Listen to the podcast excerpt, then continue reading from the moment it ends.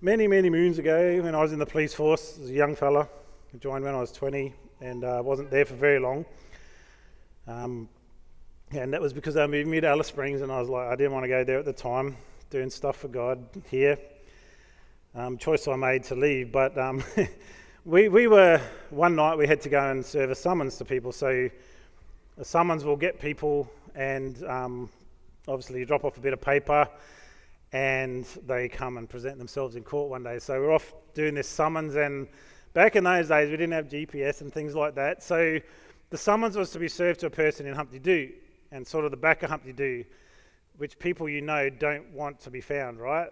they're like, leave us alone. We don't want you here. And so we looked at the map, and there's this crazy road coming off near Noonamah through the bush, over the river, and stuff like that. So I went out with my partner at night time, and we're driving, wet season, bit muddy, driving along this track, and then there's this rusty old bridge over a river, and we hit it, and the car went clunk, and we kept going, and we made it to this guy's house and uh, pulled up.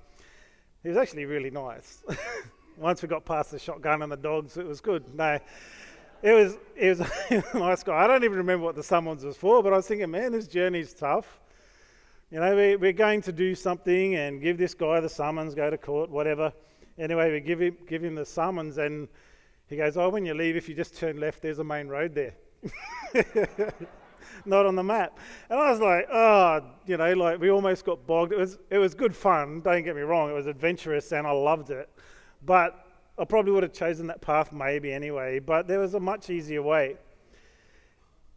And I was thinking and reflecting about life this week in terms of regret.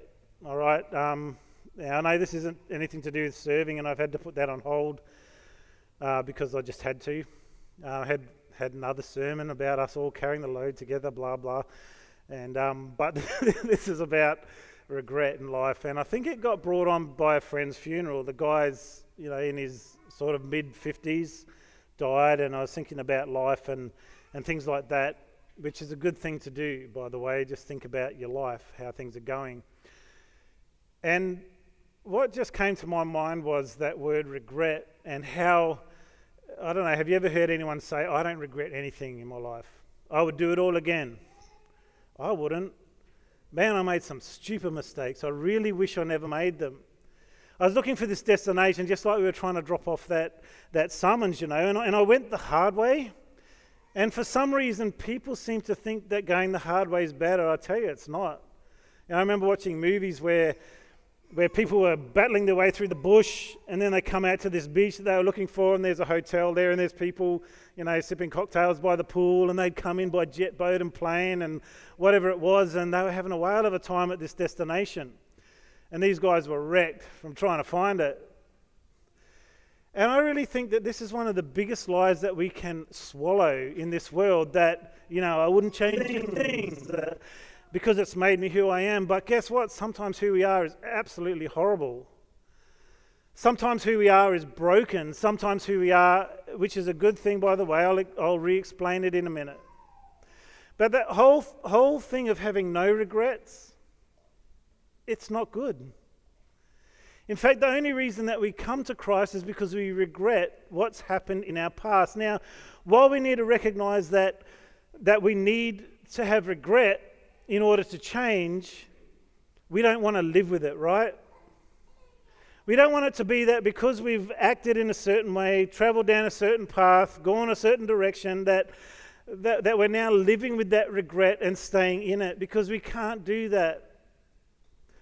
And there's a passage we're going to look at in Corinthians in a minute where that's exactly what had happened that, that, that Paul, Paul had actually written a church to the Corinthians, uh, sorry, a letter to them, where he's telling him some harsh truths, realities, and, and he was unsure of what was happening because he'd sent the letter but heard nothing back. And then he got news back. I think it was from Titus, we'll, we'll read it in a minute anyway, where, where there's this joy that suddenly bubbled up because Paul was like, I really was regretting writing that letter because it was so harsh, but I actually don't regret it because it's brought change in your life.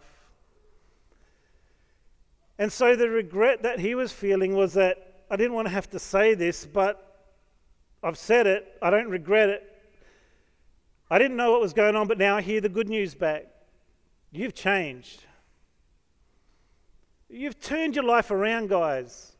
And now, because of what has happened, I have such great joy in you. Throw that out this morning. Really talk about what does that mean? To be able to have regret, because we must have regret. Surely no one sitting here this morning is happy with every decision they've ever made. Are you happy?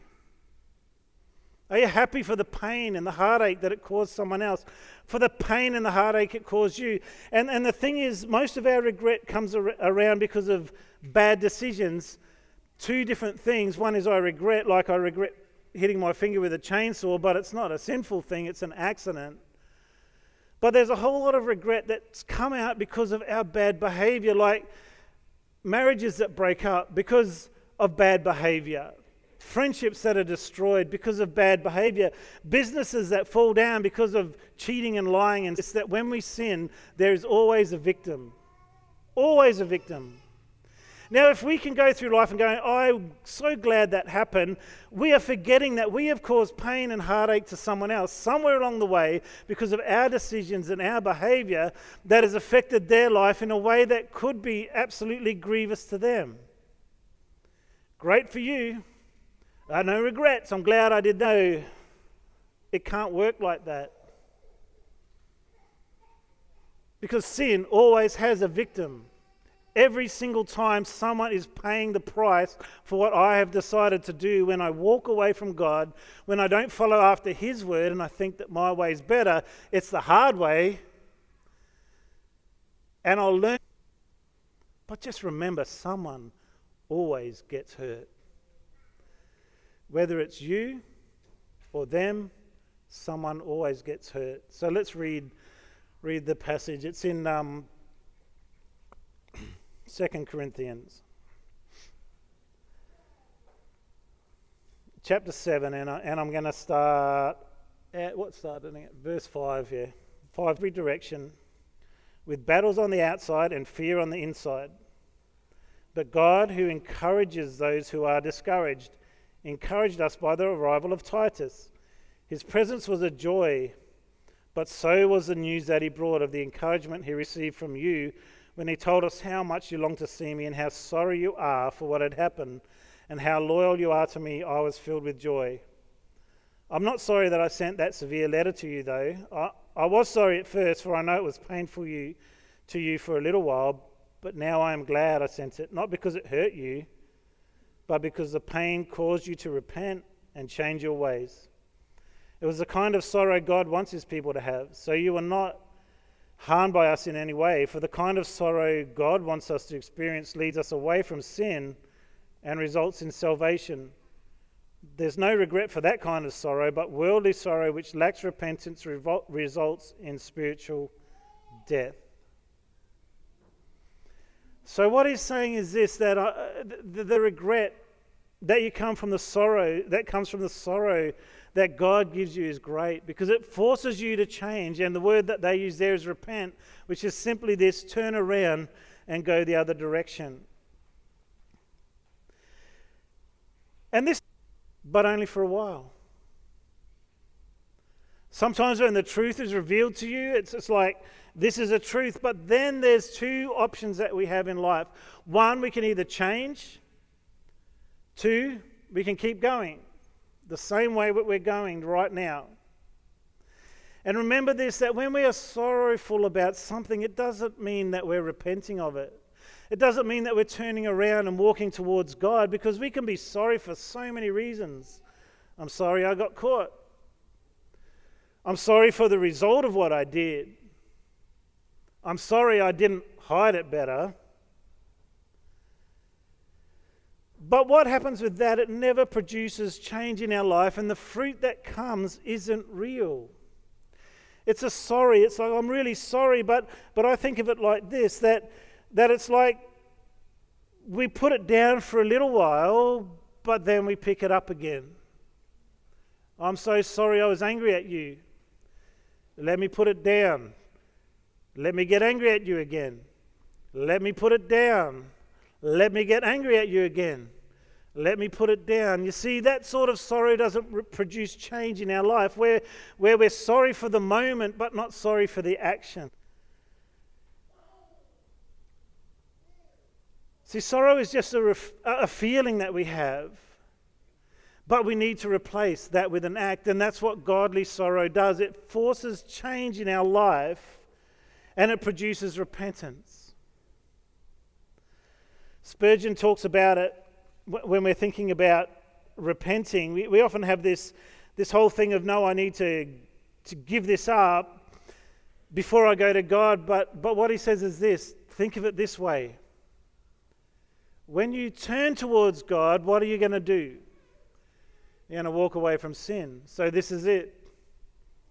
I've been angry. I'm turning away from you, anger. I'm walking away and walking towards God. Where's that sin left? In the past, behind me.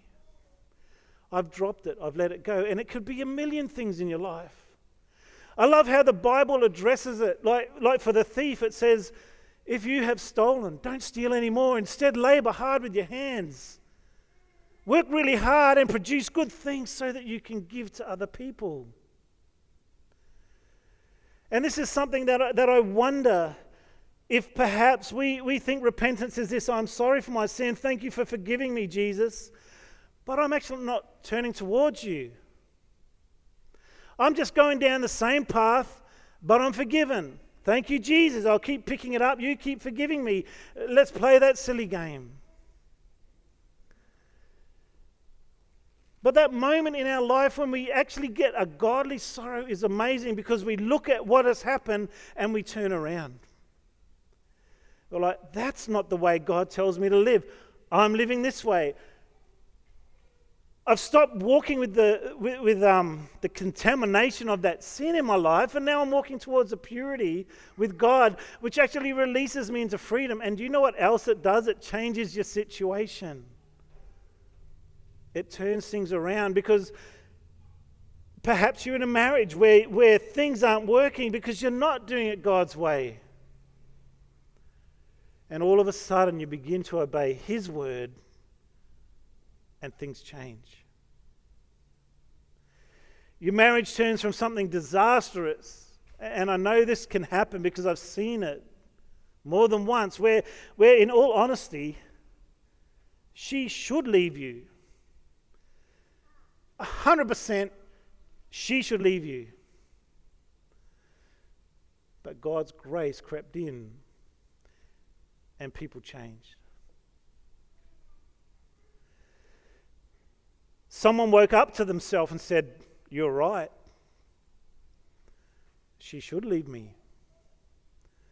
I now am in this place of regret, but not a regret that, oh no, I'm losing everything. I'm losing this person that, that really, really I need. But it's like, I've done this so wrong. I've dishonored my wife. I have, have not loved her the way that Christ loved the church.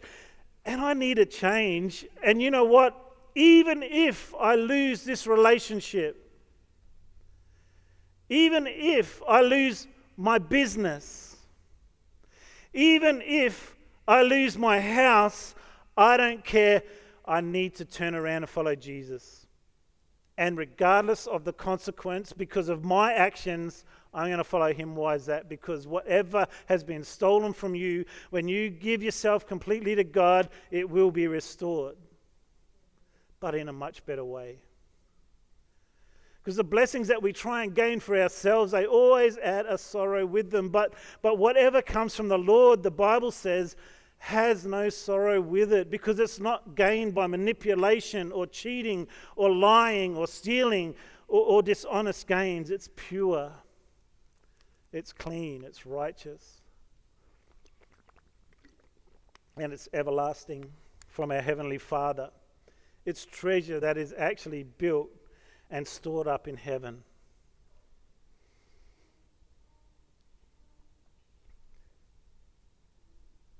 Really, it's this turning away, getting rid of the old, but putting on the new. And I have to ask that question to us today. You might have received Jesus, Maybe you've even put off some of the old stuff. But have you put on the new stuff? Have you changed your clothes? Have you made a decision in your mind and in your heart and in your soul that it's not just about giving up my old way, but it's living in the new way that Jesus wants for me?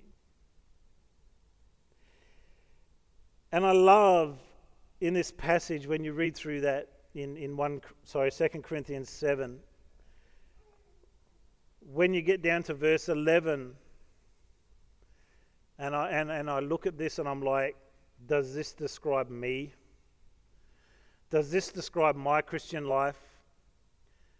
That it's not just what I used to be like but the change has brought about in me this understanding, this regret of what has happened, has brought about a sorrow in me that pushes me to a different life. I remember watching a documentary on, on one of the ladies in America who was basically heading up abortion clinics, fighting so hard to get kids killed.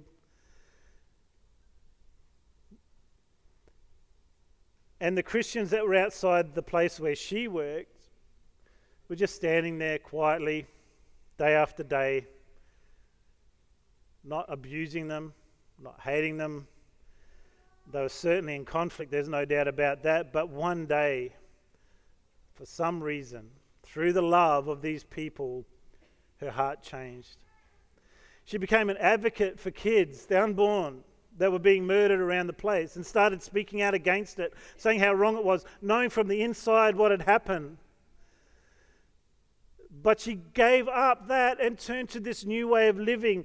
And, and just as the Bible said, as I said before about the, the thief, it wasn't that they just stopped stealing. And it's not about making reparation. It's not about us working hard to feel good or, or get good with God because that forgiveness is His gift to us. But the understanding of a thief that said, I can't believe what I was like. To just rip off from people. They worked really hard for it. For some reason, I thought it was my right to just go and grab it and walk out, make it mine. Victims, sin, victims Person been working hard, saving hard, bought that thing, didn't matter. I deserve that. You see, the change wasn't just don't steal anymore, it was make a change. How is it that you've behaved in the past? Have you disrespected women? Have you disrespected men? Are you now working to make sure that's not happening somewhere else?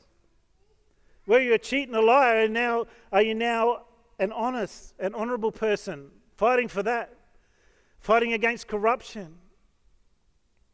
Were you a business owner that, that was dishonest with their taxes and, and cheated people and just was greedy for money? Have you now become a generous person? You might have given up that part, but have you turned around?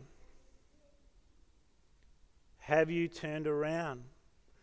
From being greedy to generous, from stealing to giving, from hating to loving. What is it that's happened in your life? So let's read what it says. This is a result of godly sorrow in our lives, guys. And, you know, I would hope, and I know it's true, sometimes I'll come up here and deliver a message that's quite pointed, quite hard.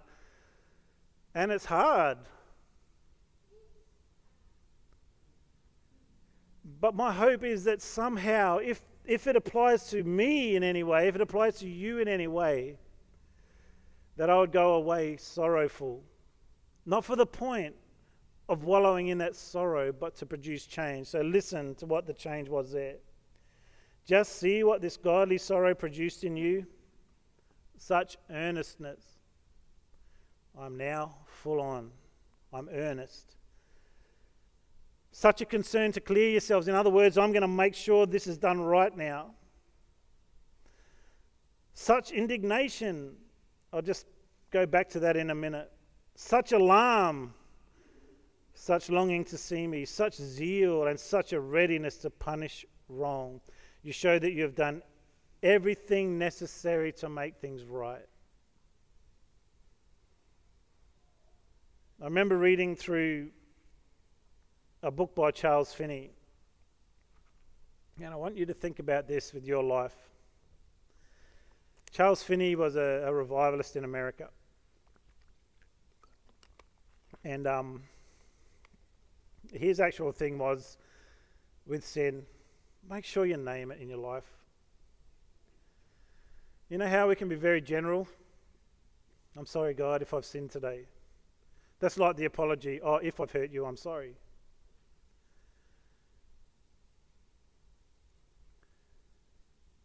But he said, examine your heart.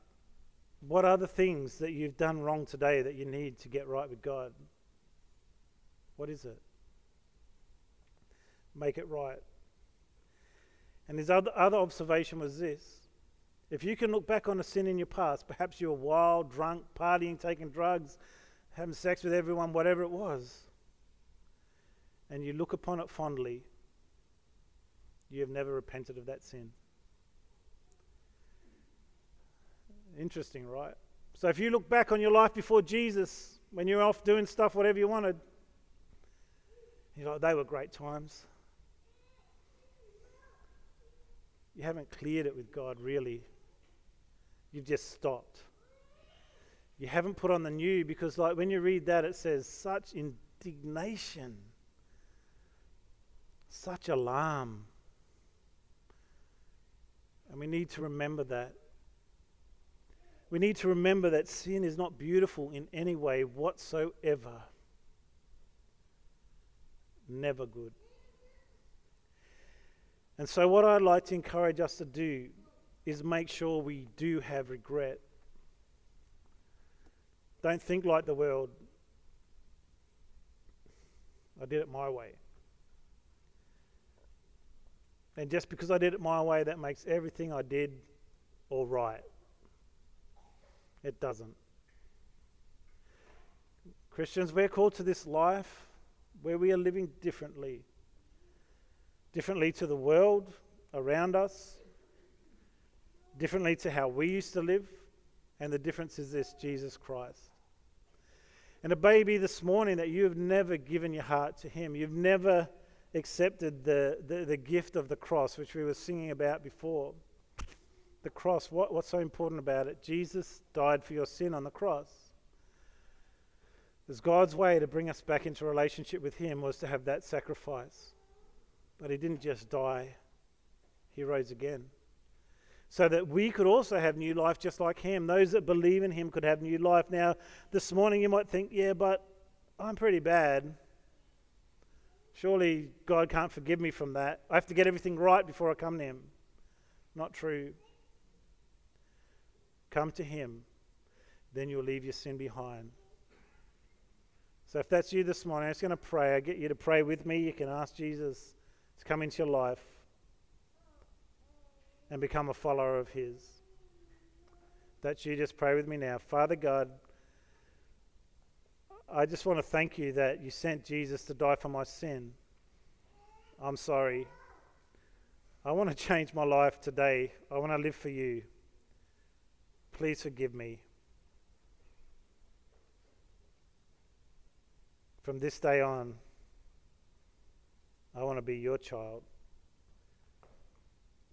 In Jesus' name, amen. Thanks, guys. Music team, come up and worship. Um, newsflash.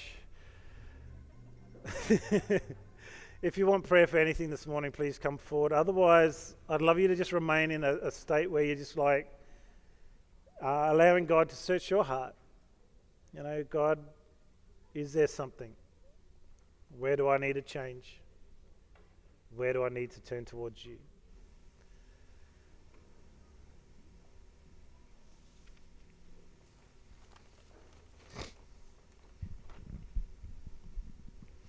Thank you, Neil. Let's stand and sing Only by the Cross for our closing song, and we'll close the service. Only by